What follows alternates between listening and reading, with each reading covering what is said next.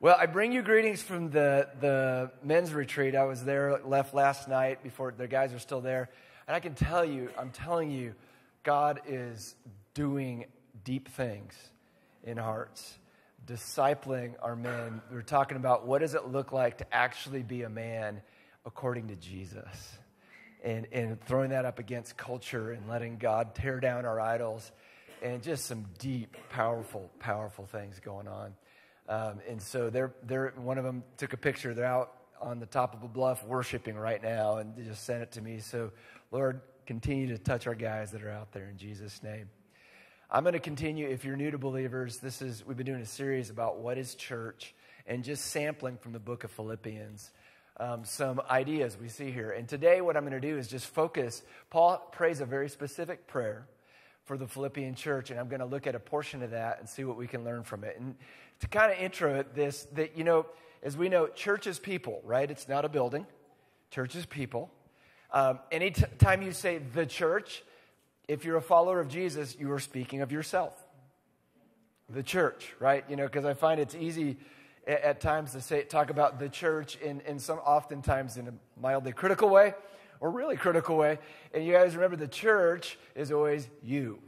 okay? So the church is people, and the church is relationships with these people, by the way. Okay, you following me? So far, okay, so it's people and relationships with people. So that's, so that, that's, that's what church is. And so here's some questions. Has anybody noticed that relating to people can be confusing? Or, or, how about this? Has anyone ever said or done something you thought would help a relationship, but it turned out very differently than you expected? I, I am like, I like literally have a spiritual gift of awkwardness that like so often I just feel sweat start right here in the conversation like, wow, this is happening. I just said that. You know, um, it's a real thing, right? Or has anyone simply just not known what to do in a relationship? You're like, I just don't know where to go from here. Um, by the way, if you've never not known what to do, you're probably not paying attention. Because we people, man, we're, we're, it's, it's confusing sometimes. Well, if any of these things can relate to you, I think today will help. All right? So uh, we're going to just read Paul's prayer and just make a few comments about it and hopefully then take action. So, Jesus, you preserved these words for 2,000 years. You said that your word would endure, and it, it, endured the Roman government rise and fell, and all these other government, all these things that were massive and people thought would never end. But they did. But your words are here. And so, Lord, that means to me that you have something to say to us. You know how to live. You're smarter than we are. So, will you help us, Holy Spirit, to hear what you're saying and then put it into practice? In Jesus' name, amen. So, I'll read this. Paul's praying is the front of the, the letter. He's talked to the Philippians about how much he loves them, that he's carrying them in their heart. And the sentence right before this is so beautiful. He says, I have, I, I feel, I long for you with the affection of Jesus. And out of that affection, he prays this prayer. This is my prayer that your love may abound more and more in knowledge and depth of insight, so that you may be able to discern what is best and may be pure and blameless for the day of Christ filled with the fruit of righteousness that comes through Jesus Christ to the glory and praise of God. I'm going to focus really just on this first part of this prayer and, and, just dive in it for a second to see what we can learn and then, yeah, again, hopefully put into practice. He says, This is my prayer that your love may abound more and more. It is so important that we define the word love in terms of the way Paul's talking about it right? Because love is a very ambiguous word. Have you noticed this? You know, again, you can say, I love my wife, I love cookies. What's the difference? Is there a difference?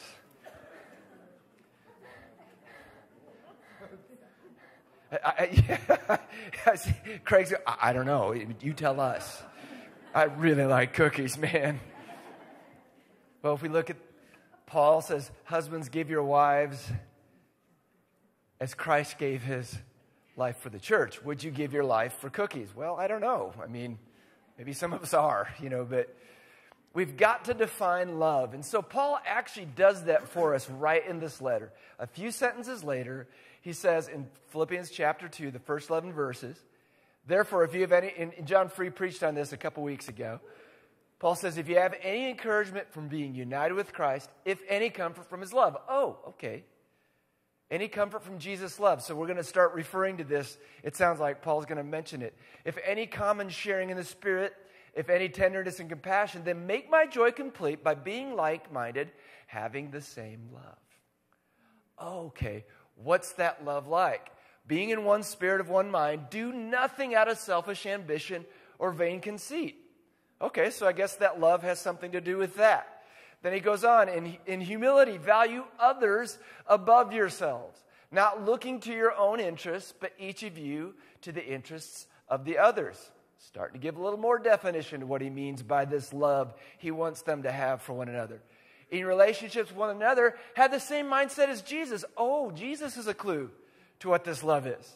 What is Jesus? He's in very nature God. Didn't consider equality with God something to be used to his own advantage. He's the most powerful that exists and won't leverage it to get what he wants. And apparently, that's what love looks like. He made himself nothing by taking the nature of a servant. Okay, I guess that's what love looks like being made in human likeness and being found in appearance as a man, he humbled himself by becoming obedient to the Father to death, even death on a cross, and therefore God exalted him to the highest place, gave him the name that is above every name, that at the name of Jesus every knee should bow in heaven and on earth and under the earth, and every tongue acknowledge that Jesus Christ is Lord to the glory of God the Father. Now, it just so happens that a few years before Paul wrote this letter to the church in Philippi, he wrote a letter to the church in Corinth, a city not all that far away. And he gave a very specific definition of what love is. Many of us, if you've been to a wedding, have probably heard this. And it goes something like this He says, Love is patient, love is kind, it doesn't envy. It doesn't boast. It's not proud. It doesn't dishonor others. It's not self seeking. It's not easily angered. Woo. It keeps no record of wrongs. Love does not delight in evil, but rejoices with the truth. It always protects, always trusts, always hopes, always perseveres.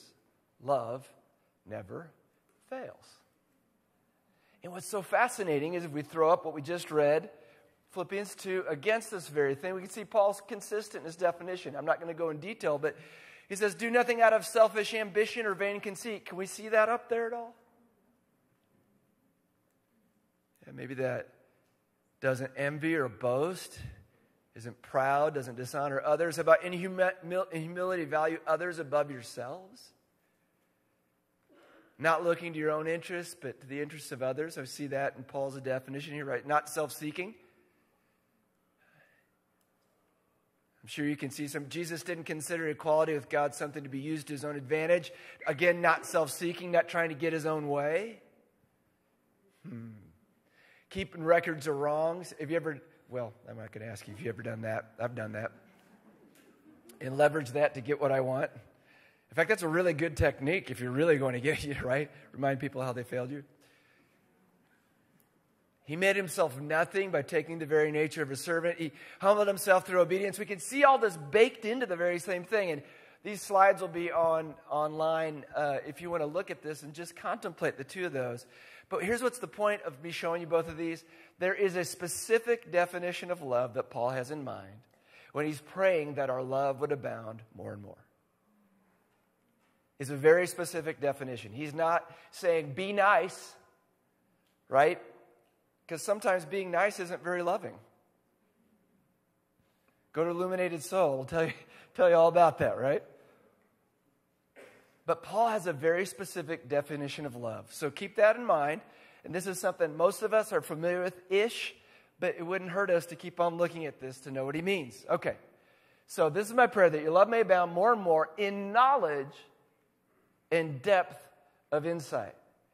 He wants our love. He's asking God that the Philippians' love would abound more and more. So, more and more of this love, that's all the things we just read, but that we would love in knowledge, in depth of insight. I love how the message translation puts this. Eugene Peterson captures it really well. He says, Learn to love appropriately. You need to use your head and test your feelings so that your love is sincere and intelligent, not sentimental gush. That's, that's really helpful, isn't it? Love that's sincere and intelligent, not just a gushy emotion. I got to tell you, it is a relief to me that love is not an emotion.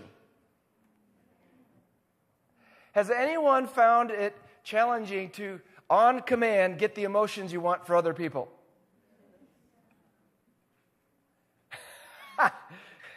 like, okay, I was at the men's retreat. Somebody was getting up way before me, and they were loud, man. I did not have loving emotions that just popped into my soul.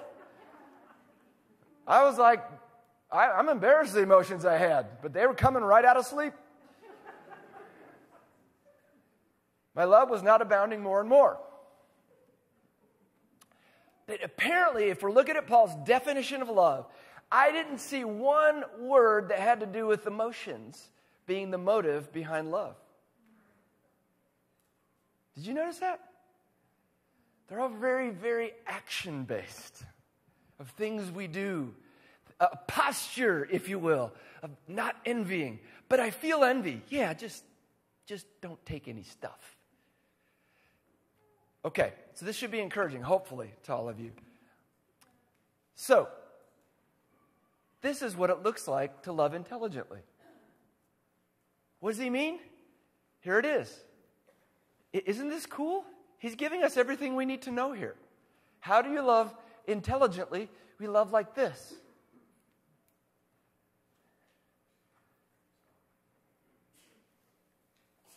And here's the payoff. He's praying that we love more and more, knowledge and depth of insight, the very definition of what it looks like, these actions that aren't just an emotion, but look like these things in 1 Corinthians 13 and Philippians 2, so that you may be able to discern what is best. That phrase, so that, is so important. We need to be able to love more and more, sincerely and intelligently, so that we'll able, be able to discern what is best. What does that mean? Well, church is people. Church's relationships with these people. And church can be, relationships can be confusing, unexpected, and you not know what to do. We just all agreed to that, right? So, he's saying this. The, the ability to discern what is best means we have to love to know. Another way of saying is this to know what to do in our relationships, we have to make love the goal. But sincere, intelligent, Jesus shaped love. It's really important we get that clear. This is a hyper simple sermon because I'm pretty much almost done, which everyone's thrilled, I know. But this, I, I, I, I'm shocked at the level of spiritual warfare I've experienced this morning. Like, oh, that's right. If we do this, the world will know that Jesus is the Son of God. This is a really big deal. See, but love is to be sincere and intelligent, Jesus shaped. It doesn't mean be nice to people when you greet them on Sunday morning. It means know what it looks like to actually love. Know what that shape looks like and make that your goal in every relationship you're engaging with. This is really crazy. Like, here, here's some ways, like, how does this actually work out? Here's some examples. One is, have you noticed that we have a different perspective on people that we love? That we have. In other words, that Jesus shaped love that's not, I'm not trying to get from you what I want. I'm trying to lay my life down in such a way that life is going to be better for you. The best illustration I could think of is Luke 15, where Jesus tells a story of a son who says, Dad, give me the inheritance as if you're dead. I wish you were dead. Let me take it. And then he goes and blows it. He blows all that the dad had worked for for generations. And he doesn't realize what a mess he's making of his father, his family, the family's reputation, and himself till he has nothing left. And says, maybe if I go back home, they'll let me be a servant.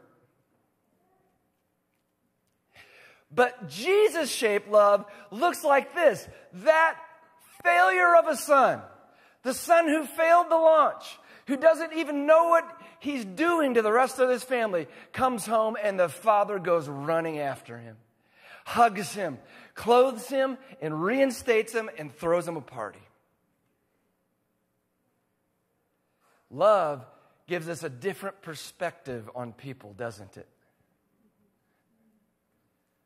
If you're like me, I would have been like, well, at least wait a day and let them wonder what I think.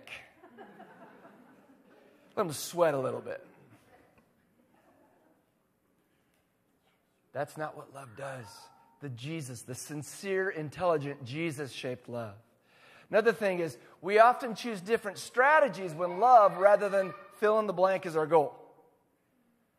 Like, and if rather than when my reputation is the goal.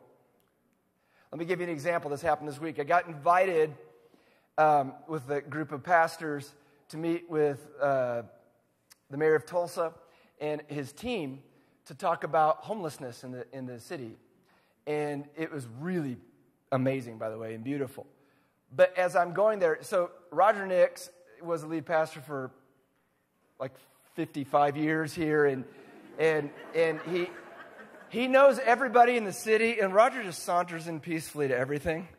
Like there's never really a problem in Roger's world, you know, it's just. And I'm like, I'm going there, it's just like shaking in insecurity, right? You know, because there's all these pastors of much bigger churches and whatever, and I'm just insecure in general. But ironically, I was writing this sermon. And it occurred to me as I was driving to this meeting what if I walked in there trying to make sure nobody felt out of place. What if I walked into this meeting and said, I don't know who you are, and I don't really care if you like me or not, I'm just going to love you and make sure you feel okay. And I'm telling you, my strategy of going to this meeting was completely different because it went from my reputation to just, I'm going to just love these guys. It turned out to be so easy and awesome that we're all scared and insecure. Everybody in there was. It was beautiful. It was absolutely beautiful. Love changes our strategy if the win is your goal. I got to win this. Okay. Is that what Jesus' love looks like? Oh my goodness. Everyone thought Jesus was nothing but a failure. He died at the hands of people who weren't as strong as him. We choose different strategies, and here's a crazy thought, and this is a good warning. It seems that conversely, Paul might be saying, we can't know what is best to do when love's not our goal. Think about that for a second. That we may not actually know the right thing to do when our goal is not clearly to love in the sincere, intelligent, Jesus shaped love the other person. I, I love what Craig was saying about the automatic response. How many automatic responses do we act in that we are kind of just on autopilot, right? How many of you have been made it home from work and you don't even remember when you started your car? And you're just there and you're like, wow. That's unfortunate. Thank you, Jesus. How many of you got in your car and drove to work and that's not where you were supposed to go? right? That, that's, that's what Craig's talking about. That's what happens. And that's what we get built into us through our families of origin, through our experiences. I've noticed a lot of times I hide my heart from other people because I've been hurt. It was, it was painful to be vulnerable and loving. But Paul's saying, I'm praying that your love would abound more and more in all knowledge and depth of insight. In other words, this Jesus shaped, clearly articulated love so that you'll know what to do in your relationships. So, Love to know. That's the whole sermon. To know what to do in our relationships, make love the goal. I'm telling you, I've tried to practice this this week, and it has genuinely changed strategies. And when I haven't, didn't go so hot. There's repentance involved. All right, so how do we actually do this? Sounds so easy. Paul says, if you've received the comfort of Jesus' love. This is why I shared Josh's uh, dream. He's like, Do you think this fits? I'm like, Oh my goodness, this is so cool how God affirms this. He didn't know what I was preaching. Plus, if he did, he still didn't fabricate a dream, you know, in July, nonetheless. Receive the comfort, the healing comfort of Jesus' love. God is never asking us something to do, to do something that He's not going to give us and equip us for. He knows who we are. I was driving to work today and I was thinking about how complex my inner world sometimes is, and the thought just popped into my head is I am not confusing to God. He's, in fact, I'm probably a pretty simple problem to work out. And that was such a comfort that I'm not confusing to God. He knows me better than I know me. Yay! Receive the comfort of Jesus' love. Do you know that Jesus isn't, Jesus greets you like, like the father of the prodigal. He is not standing over our shoulder just saying, not enough. You could have done it better. He's not. How do I know? Because he said so. I, I, I think it makes more sense to say things like that. Right? I'm screwing up a lot, but he still is just loving me and loving me and loving me and loving me into transformed Gyle. Receive the comfort of his love. That in itself is a whole lifetime of work right there. To just let God love us. That's why we got to look at the scriptures. We got to remind ourselves what does this look like? It looks like that all that love in Philippians 2 was directed at us. Of Jesus humiliating himself because he had to have me. He had to have me. So he went to all those lengths. The love I'm longing for and thought I thought romance would do it, didn't. My wife's not disappointed by that statement, trust me. She's like, you know, drop your expectations, gal.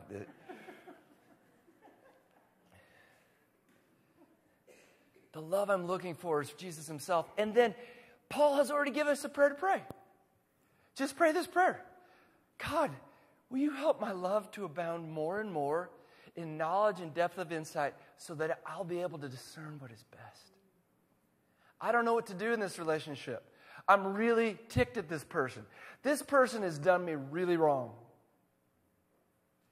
Lord, will you help me?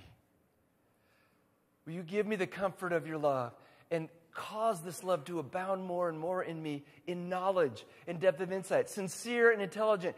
God isn't asking you to fabricate emotions. That stinks. It doesn't work.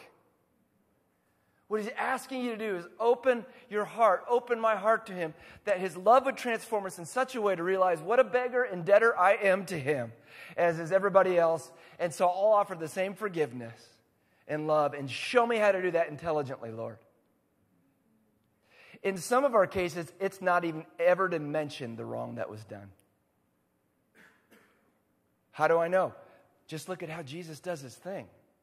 Is it going to be an advantage to this person? It won't. I, I don't know. Sometimes it is, sometimes it's not. Sincere, intelligent, Jesus shaped love. And so here's something we can do to practice. Think of a relationship that has tension or confusion in it. And I mean in your life, not mine. I could tell you some, but you know, that wouldn't help. If love were my goal, how would my perspective or strategy change? So we're just going to jump into prayer right now.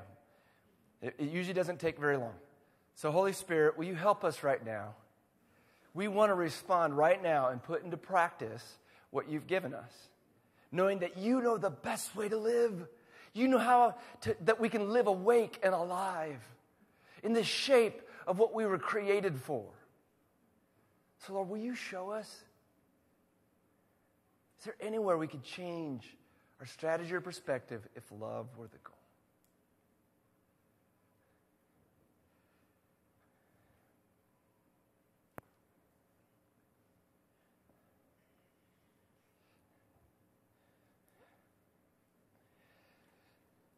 Now, here's what I want to challenge you to do right now. And if nothing came to mind, then great. That's awesome. But if something did come to mind, I want you to think strategy right now. Maybe your strategy is okay, I got to go look at that scripture again. 1 Corinthians 13 or Philippians 2. I, I got to I gotta have, have a little help. Or maybe, maybe you need to make a phone call this afternoon. And just let's get it over with, man. Let's get that off our plates. Walk into joy. All right, let's stand together.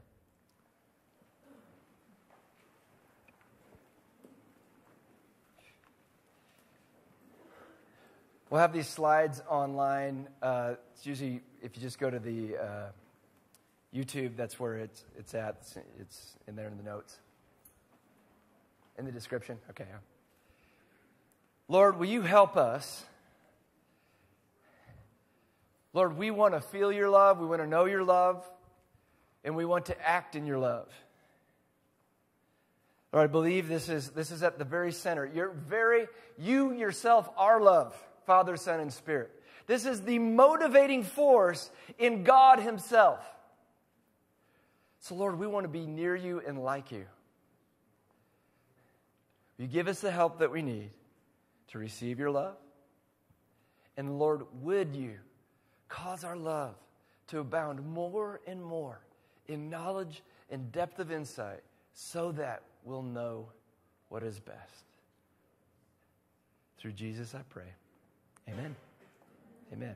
If anybody wants prayer, come on up. We'll pray for you. Love you. Have a great week.